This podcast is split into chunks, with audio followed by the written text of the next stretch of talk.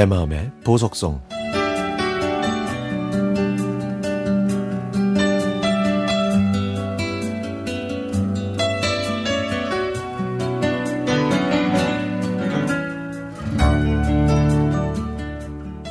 어머니는 올해 여든 넷입니다. 스물넷에 결혼하셔서 이남 이녀를 두셨죠. 어머니는 남에게 싫은 소리 한 번 한 적이 없을 정도로 어진 분입니다. 심지어 자식들에게도 매 한 번 드신 적이 없었고 야단치신 적도 없었죠. 어머니는 생활력 강한 여느 어머니들처럼 억척스럽게 경제 활동을 하지는 않으셨지만 어려운 가정 형편에서 네 자녀를 키우시느라 고생을 많이 하셨습니다. 제가 초등학교 때 아버지께서 목회자가 되시겠다고 뒤늦게 신학교에 입학하시는 바람에 어머니는 길거리에서 여자 속옷 장사를 하셨는데요.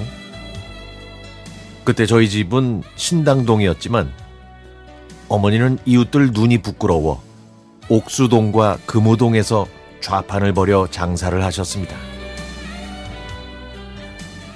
한 번은 제가 엄마를 따라가서 하루 종일 장사를 해본 적이 있었는데요. 그날은 하나도 팔지 못했던 것 같아요. 결국 어머니는 속옷 장사를 접으셨고, 한동안 제가 팔지 못한 그 여자 속옷을 입고 다닌 적도 있었죠. 고등학생 때는 자전거가 갖고 싶어서 아버지께 사달라고 졸랐지만 여력이 없었던 부모님은 모아둔 돈으로 자전거 대신 그때까지 손빨래를 하셨던 엄마를 위해 중고 세탁기를 장만하셨습니다. 이 일로 저는 아버지와 다투다가 밖으로 나왔는데요.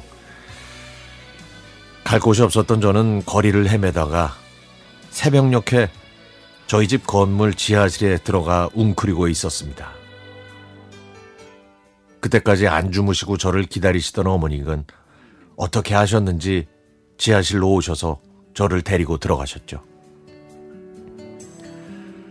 이렇게 어려운 형편에도 자식 넷 중에 셋을 대학에 보내신 어머니는 고생을 많이 하셔서 30년 전인 54세 뇌출혈로 쓰러지셨습니다. 그때 저는 기도했습니다. 어머니가 21년 동안 저를 보살펴 주셨으니 앞으로 21년 동안 제가 어머니를 보살펴 드릴 수 있게 해달라고. 어머니는 비록 휠체어에 의존하시지만 누구보다 정신은 또렷하십니다. 그런데 그렇게 버텨주신 어머니께서 얼마 전에 유방암 판정을 받으셨는데요. 결국 항암 치료로 암세포 크기를 줄인 다음에 수술하기로 했죠. 항암 치료가 고통스럽다는 건 알았지만 그래도 어머니가 고통스러워 하시는 모습을 보면 제 마음이 찢어지네요.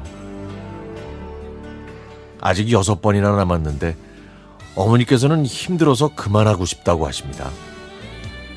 몸이 온전한 사람도 버티기 힘든데 반쪽이 마비된 몸이라 더 힘드시겠죠. 장가를 못 간 저는 51년 동안 부모님과 함께 살아왔습니다. 언젠가 어머니께서 제 곁을 떠난다는 건 알고는 있지만 이렇게 현실로 닥쳐오니 눈앞이 캄캄하네요. 암 판정을 받고 정밀 검사를 받기 전에 부모님과 함께 여행을 다녀왔는데요. 그것이 엄마와의 마지막 여행이 아니길 바랍니다. 가족 뒷바라지 하시느라 평생 고생만 하신 어머니, 못난 막내 아들이 조금이라도 효도할 수 있게 조금만 더 힘을 내주세요. 어머니, 사랑합니다.